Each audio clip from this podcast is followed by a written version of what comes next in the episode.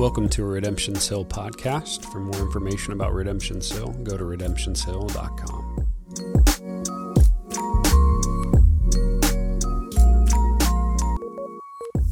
Good morning. Um, I'm happy that you're here this morning. My name is Blake Sellers, for those of you who don't know. Looking around, I think pretty much everyone does. Um, but I'm an elder here at Redemption's Hill Church. Uh, my wife and I, Lauren, have had the pleasure of being here for eight years, and our kids have only been a part of this church. We're happy to call this place our homes, and um, happy to call you our family. Uh, let's see. Sorry. This morning, we'll be continuing our series through the book of Titus. Uh, we'll be unpacking specifically chapter 3, verses 1 through 8 this morning. And after this week, we will just have one more sermon uh, in this book. Uh, Garrett will be delivering that next week, and then we will be jumping into Advent. I know, we're already in the Christmas season. Uh, but just to provide a little bit of a teaser, starting in the new year, uh, we will be picking up the book of Romans. So you guys should get excited for that. Romans is amazing. And also a little nervous for those of us who are preaching it because it's so amazing. Uh, but while uh, the, the last few weeks, you've probably noticed that Pastor TJ hasn't been up here preaching uh, this week, graciously. Uh, he was up here playing drums, uh, but he has been on paternity leave from preaching. They have a new addition. Um, keep your distance, but also celebrate with them. Asher's in the back. TJ's doing one of these. You guys didn't see it, but he did. Uh, but in this time where he has been taking some time away from the pulpit to enjoy his family, there have been several different voices up here. Uh, this is my second time. We had Clayton last week. And in total, over the span of seven weeks, we'll have five different men up here delivering the word to you. Yes, and that is exciting. Um, men who have uh, deliberated over the text to, to provide what the Holy Spirit has given to them uh, for that week. And uh, we are so excited, and we look forward to more and more people being built up so, yes, you heard that right. Uh, if you haven't been up here yet, look out, you might be next. Uh, but last week in Clayton's sermon covering uh, the paragraph right before in Titus chapter 2, he actually started his sermon with a verse that he was not going to cover, uh, but he gave as a little teaser to us that uh, we should expect uh, for my passage to kind of build upon that. And the, the verse that he mentioned and shared was in Titus chapter 2 verse 15 and it says these then are the things you should teach. Encourage and rebuke with all authority. Do not let anyone despise you for teaching these things. And in his intro uh, as he encouraged us to kind of earmark this passage uh, he also did an excellent and beautiful job of, of putting this passage on a tee for me making it a lot easier for me uh, he did a fan- fantastic job of sharing the beautiful grace of God that Paul reveals to us in chapter 2, and he'll re- reveal to us again in chapter 3. He painted this beautiful picture of the favor of God. And if you believe in Christ for the forgiveness of your sins, then you have received and are receiving this grace. But if you look around to the passages um, that we covered two weeks ago in Titus, and then this passage here today, you'll see a little bit of a grace sandwich, where uh, grace is in the middle, and then on the edges of it, uh, you know, the bread, so to speak, or whatever you use that maybe is a non-bread alternative for your sandwiches, uh, is is kind of the the how we should act, what grace looks like in our lives as it has impacted us. These two passages, these two pieces of bread, they speak into the life of what the believer is to look like. But right in the middle is, is that beautiful depiction of grace. So I want to keep that grace in front of us this morning as we also look at what that grace lived out is to uh, appear as in our lives. We'll go ahead and start by reading Titus chapter 3. It'll be on the screens for you this morning. It says, Remind them to be submissive to rulers and authorities. That might make some people squirm a little bit. Sometimes makes me squirm. To be obedient, to be ready for every good work, to speak evil of no one, to avoid quarreling, to be gentle, and to show perfect courtesy toward all people. For we ourselves were once foolish, disobedient, led astray, slaves to various passions and pleasures, passing our days in malice and envy, hated by others and hating one another.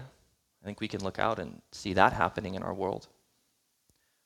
But when the goodness and loving kindness of God our Savior appeared, He saved us not because of works done by us in righteousness, but according to his own mercy, by the washing of regeneration and renewal of the Holy Spirit, whom he poured out on us richly through Jesus Christ our Savior. So that, being justified by his grace, we might become heirs according to the hope of eternal life. The saying is trustworthy, and I want you to insist on these things so that those who have believed in God may be careful to devote themselves to good works. These things are excellent and profitable for people.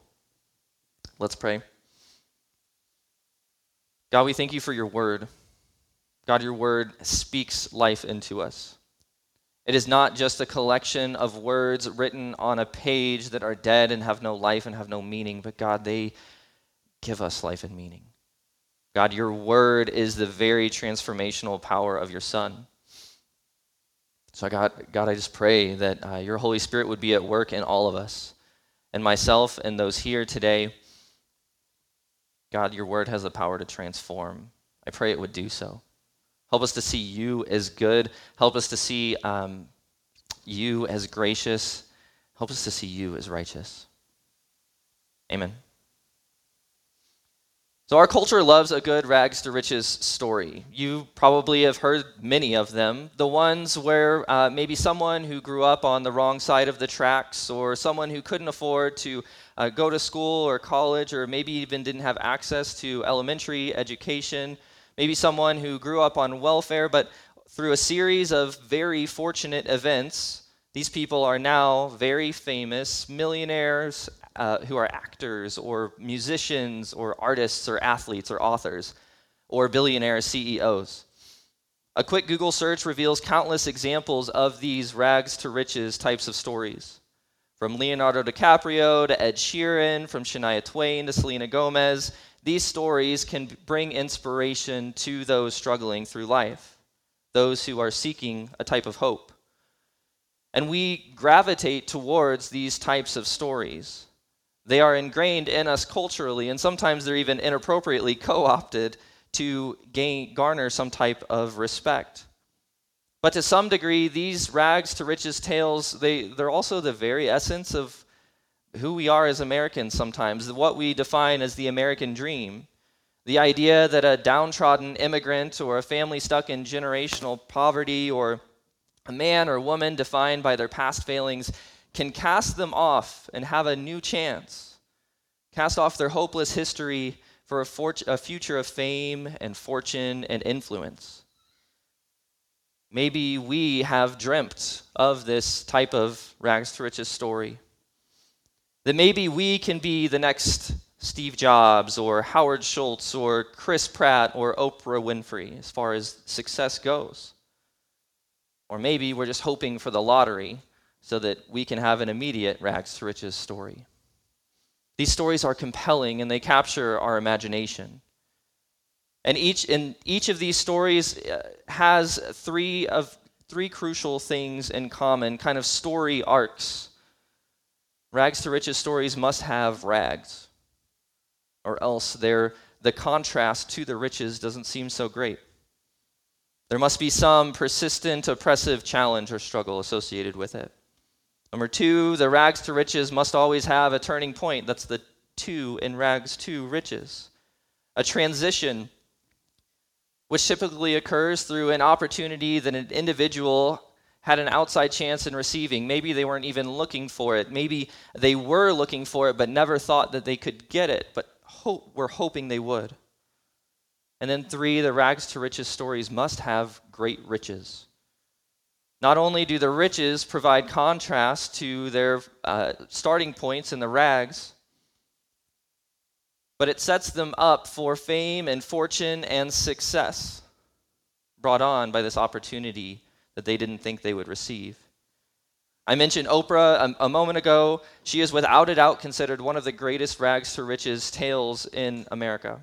She was born into generational poverty in Mississippi and underwent years of physical abuse and, um, and poverty, sleeping on the front porch of her grandmother's house for years. Oprah received a scholarship to Tennessee State University and became the first black female news anchor and the youngest anchor ever at their station in the South. Now worth more than $3 billion, Oprah owns media companies, clothing lines, has written many books, and starred in many films. And as good as Oprah's story is, and others like hers in our culture, there's a rags to riches story that, that hits much closer to home than any of those. And this story contains much filthier rags than the literal potato sacks that Oprah grew up wearing. And the story contains far greater riches than the $3 billion that she is worth today. I'm sure you can guess whose story it is. It's ours. Some of you may uh, be excited by that proposition, while others may kind of roll your eyes. What a corny example. We once had rags, now we have riches.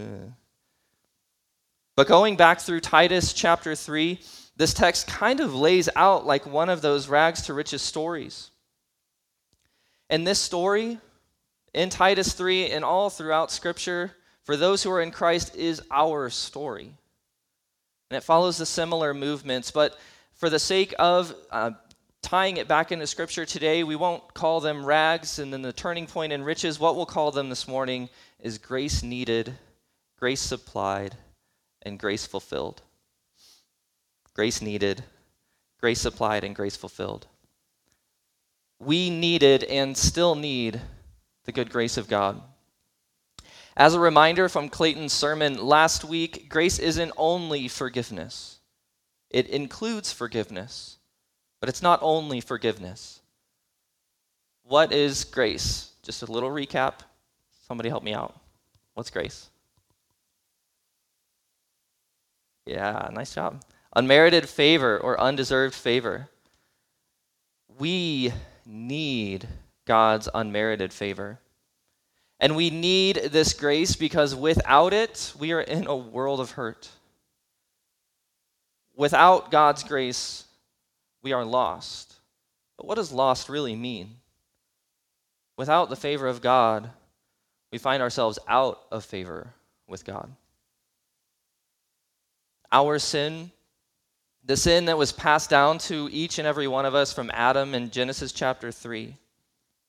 Sin, our sin, that we willingly walked into in the past and sometimes will still walk into in our present and future. Our sin, it's not just the, the thing that separates us from a blameless and holy God, but it signifies that we, in fact, are at odds with Him. By our own merits, walking in our own sin, we walk as enemies of Him, enemies of God. Scripture tells us with this. Without His favor, we bear the promise that one day we will pay for the price of our rebellion. Without His grace, we will pay the price for our sin on our own.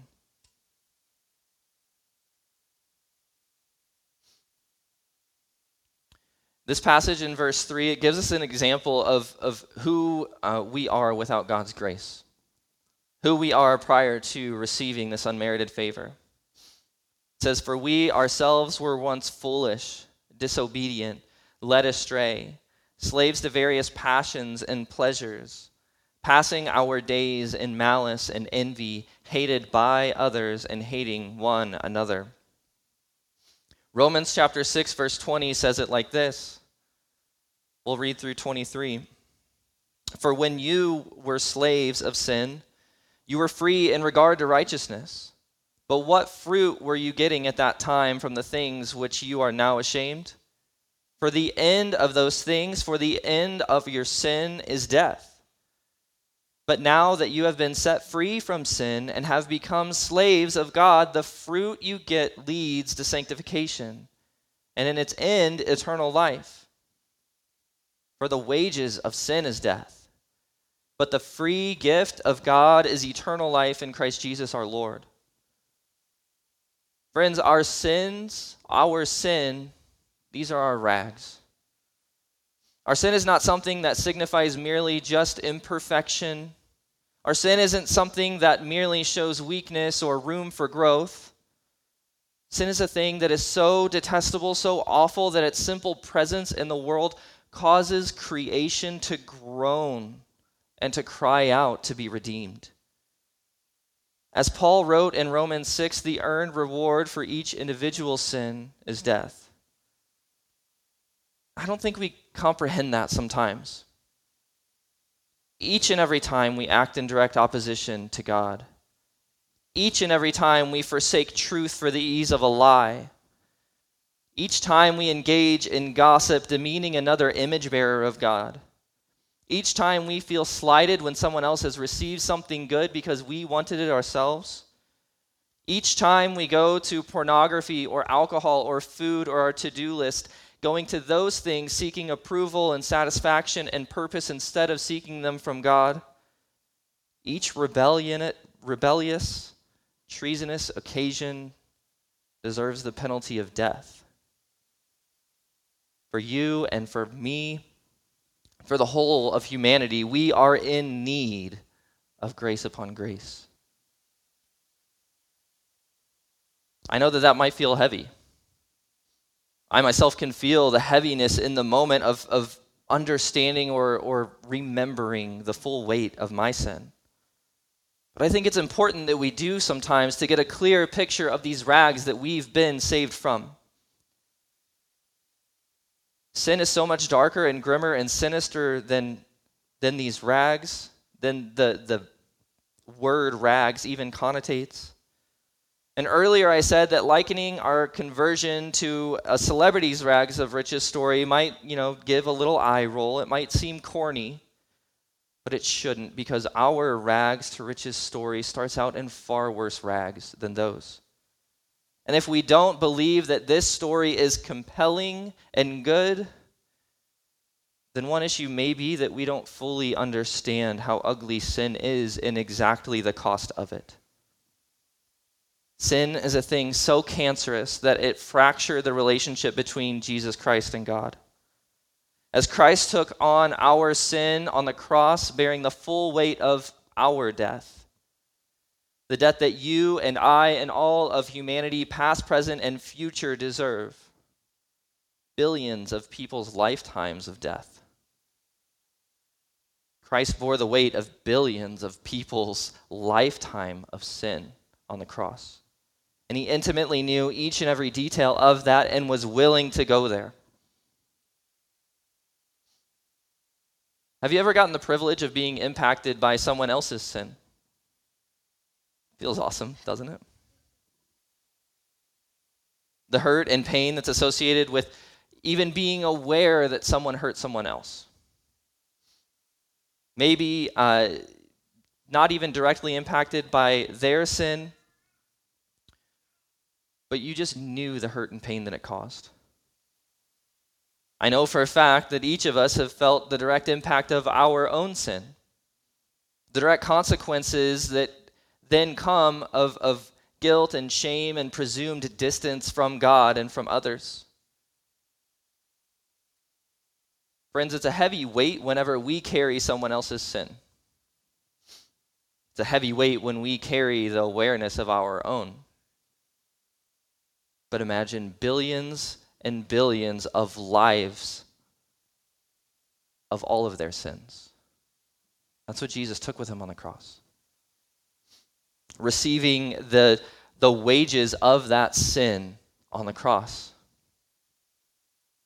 paying for the very death that each one of those sins deserves. This is the turning point in our rags to riches story. This is the grace that has been supplied to us.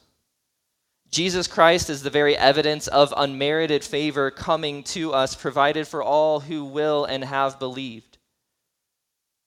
And unlike the turning points and rags to riches stories, they don't come with contingency clauses and it's not in short supply. God's grace doesn't require your performance for it to be poured out either. Titus chapter 3, verse 4 spells this out for us. And, and if we don't get an appearance of God's willingness and lovingness and joy in bringing about this grace to us, then I think this passage might be one to marinate on this week. Titus chapter 3, verse 4, it says, But when the goodness and loving kindness of God our Savior appeared, he saved us not because of works done by us in our own righteousness, but according to his own mercy, by the washing of regeneration and renewal of the Holy Spirit, he, whom he poured on us richly through Christ Jesus our Savior, so that being justified by his grace, we might become heirs according to the hope of eternal life. God's grace doesn't rely on you or me. It doesn't rely on our effort or proof that we were worth saving. If you have awareness of your need for a Savior, if you believe that Jesus is God's Son and his sacrifice is sufficient to be saving for you, then grace has been supplied. Your rags have already been turned into riches. As Clayton beautifully delivered uh, through the word last week, grace has appeared. And one of the beautiful things about the grace having appeared is its sheer kindness. Imagine for a moment if grace hadn't appeared. If sin was allowed to run its course through the world unchecked. If the depravity in the time of Noah and Sodom and Gomorrah was multiplied over the entire earth with no stopping without any redemption, without the hand of God to bless humanity with his chosen people. Friends, humanity was not wooing God to save us. We were not presenting a good resume to him to prove that we were worth saving. The Godhead didn't say to themselves, Look at all of these people who actually have good hearts. No, he looked down at humanity and wept out of compassion for the depravity that we were committing ourselves. And he looked down on humanity, seeing the death that our actions would lead to, and was motivated by love to change history. No, our behavior, humanity's collective behavior, caused the Godhead to look down and have compassion on these people who, in Titus, we see verse 3, he looked down on us, on we who were selfish, foolish, disobedient, led astray, and slaves to various passions and pleasures, hated by others and hating one another. And in his own mercy, he saved us. He saved us according to the desire that he didn't want us to continue to be enslaved by our sin. Compelled by his mercy, he wanted to save us from the judgment that we were inflicting on ourselves. He was saving us from ourselves has saved us from ourselves. So that, in verse 7, being justified by his grace, we might become heirs according to the hope of eternal life. The inheritance that we receive by being called heirs of God is the same inheritance that Christ received. He, when God looks at us and judges us at the end, he will see Christ's righteousness and not ours. And because he sees Christ's righteousness, we get Christ's reward. We share in the glory of Christ. Scripture says in, in Hebrews that man is considered greater than angels. Clayton talked about the floaty place last week, if you remember that. I think we have this kind of silly uh, depiction of what we imagine for heaven to be like but one where, where we get the same inheritance that Christ receives from the Father, those are some riches. I said earlier that we may think that the comparison of celebrity rags to riches is, is cheesy, but it's only cheesy because it makes the comparison from what Christ has done for us to the celebrities look so in, insignificant.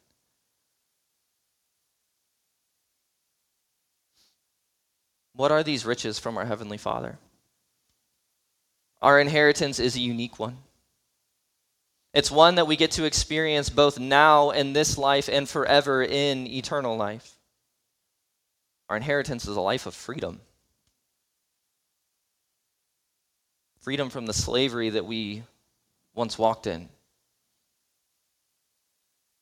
Freedom from, as Titus puts it, the various passions and pleasures that entrap us. Freedom to step out from our old life of sin our old life of death. But our freedom doesn't just tell us what not to walk in. No, our freedom in this grace of God allows us to walk into something new and beautiful. And we'll go back to verse 1. Remind them to be submissive to rulers and authority, to be obedient, to be ready for every good work, to speak evil of no one, to avoid quarreling, to be gentle, and to show perfect courtesy toward all people. This is an example, and there are others in Scripture of, of calling us what to walk into specifically. That first one, submit to rulers and authorities. Just ask a question Does it say to submit to rulers' authorities only when their actions align with your desires? Or maybe only when they are looking out for your best interest? How about showing perfect courtesy toward all people? Who does this apply to? I don't think all people excludes anyone. The difficult thing for us to grapple with is this showing perfect courtesy towards all people. It also applies to those people who seek to hurt you, people who have hurt you, people who have said awful things about you in person or online or to other people. But how can we possibly expect to, uh, expect to respect authorities who do things that we don't agree with? And how can we act with courteousness towards those who don't show us courtesy? Because we have received favor. Because we carry with us this unmerited, unearned love and favor of the Creator of the universe that can't be affected or impacted or changed by anyone around us. That is the constant in our lives. And because we have received this unmerited grace and love and favor from the creator of the universe, whose word about us matters far more than what anyone else can have to say about us, because of this, we don't have to defend ourselves and retaliate when those around us have hurt us. We don't have to seek every opportunity to uh, to call out someone in a way that is going to um, place identity on them just to bring them down so that you can feel up feel better about yourself. We have received great mercy. And because we have received it out of gratitude and because of desiring for other people to experience it ourselves we can show great mercy our mercy and our favor isn't diminished when we give it away. Sometimes I think we worry about that. But in fact, it is highlighted and it grows. Not that your favor from God grows, that is always at the maximum. But our awareness of the grace that we have been given grows when we extend it to others. And it's highlighted and grows as we give it out into the world, and others will see your countercultural display of grace. This is why Scripture does talk about good works so often. Our salvation doesn't rely on good works. No, our salvation comes from faith alone, through grace alone, in Christ alone. Salvation has already been given, grace has already appeared. But our good works come from this appreciation of the rags to riches story that we have been blessed with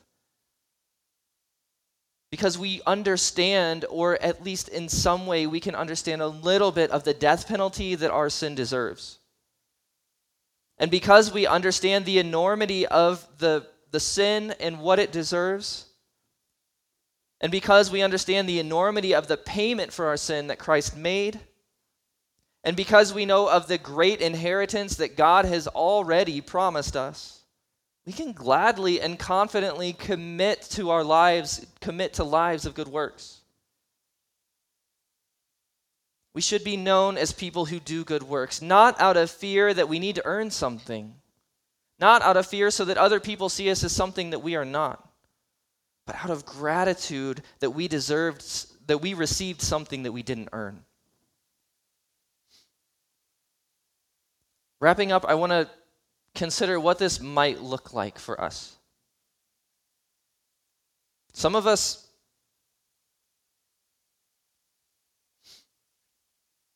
Some of us don't consider our sin or the thing that, that we have been saved from to be all that bad.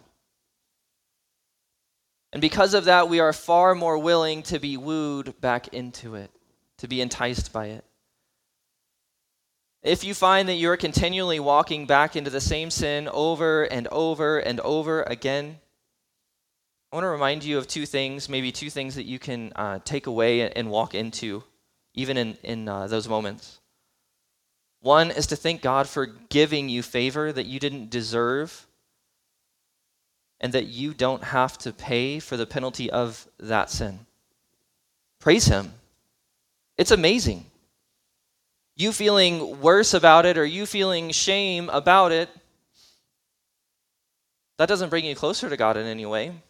It doesn't lead you to praise Him for the sacrifice that He has given you. In fact, sometimes whenever we wallow in the shame and guilt that we feel because of our sin, we're actually diminishing the thing that God has done for us. Satan would love that for us. Thank Jesus for dying for that sin.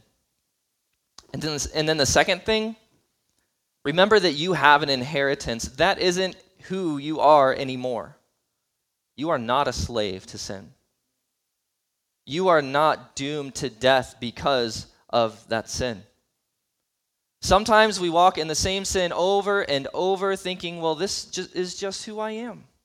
I've always struggled with this thing. Paul writes in verse 5 that, it, that you have received a washing of regeneration and renewal of the Holy Spirit. Regeneration and renewal doesn't leave, doesn't end up with the same thing that it had before. You are a new thing. You have been made new in Christ. So, no, that isn't who you are anymore. That isn't just who you are. Who you are is a freed man or woman of God. And sin doesn't have any hold on you. Band, you can come back up. The devil would love to have us so consumed by lies about who we are, lies about what we can and can't become. If he has us consumed with those lies, then he can keep us from walking in our life of freedom. Friends, let us walk into good works which He has prepared us for because we have been given such favor that we didn't earn. Favor of God. It's a freeing thing, it's a great thing. And we're going to pray and worship. So hopefully we believe that a little bit more. You can stand. We're going to pray. God, I thank you for your grace that you have bestowed on us. What I brought to the table for receiving your grace was my necessity. I needed it. My sin proved that I need it. God, and I, I thank you that you have freely given it to us. And not only are we no longer due the penalty of, of our sin. Not only is that bill fully paid for, but all of the bills and all of the bad checks that we have written, God, they've been, they've, they've been written off by you. And we don't have a lingering credit score to show those bad checks, God. We have a perfect history of your Son in place of our own. God, help us to believe that times where, where the devil and Satan may remind us of how terrible we are, how, how futile our attempts at stepping out from sin are at times. God, help us in those times to remember that in you we are more than conquerors of our sin. God, we are heirs with you. We receive Christ's name So that name that the devil is calling us, it's not our name anymore. Our name is under Christ. God, help us to walk this out this week. Help that to change our, our desires and our passions. Help it to give us gratitude that we want to show to other people. And in those moments where maybe the grace that we have received, maybe that favor that we have received feels like maybe it's in the balance, that I need to assert myself for me walks in. God, help us to put that to death as well. Help us to walk in your favor and showing that to others. God, you are good. Amen. This morning we're going to take communion. Uh, we have communion cups on the back table. Uh, if you didn't grab one already, feel free to do so now. Communion is this time where we get to remember remember of the sacrifice that Christ gave to us. Willingly, I'll remind you, happily, out of his love for you. So I'm going to read this passage over us this morning, and then during worship, you're going to have opportunity to uh, to thank God for giving you a son, for confessing and repenting of sin that he died to save you from, and to rejoice that you are saved with others around you. That's beautiful as well. In this body and others like it around the world, celebrating and praising the name of God.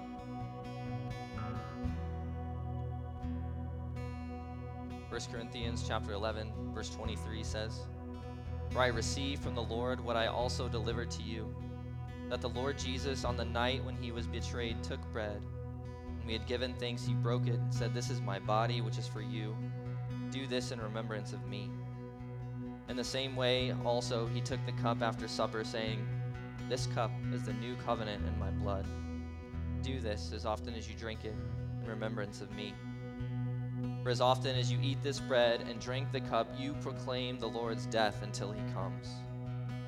So let us proclaim his death until he comes, through taking this and remembering and through praising and worshiping Him.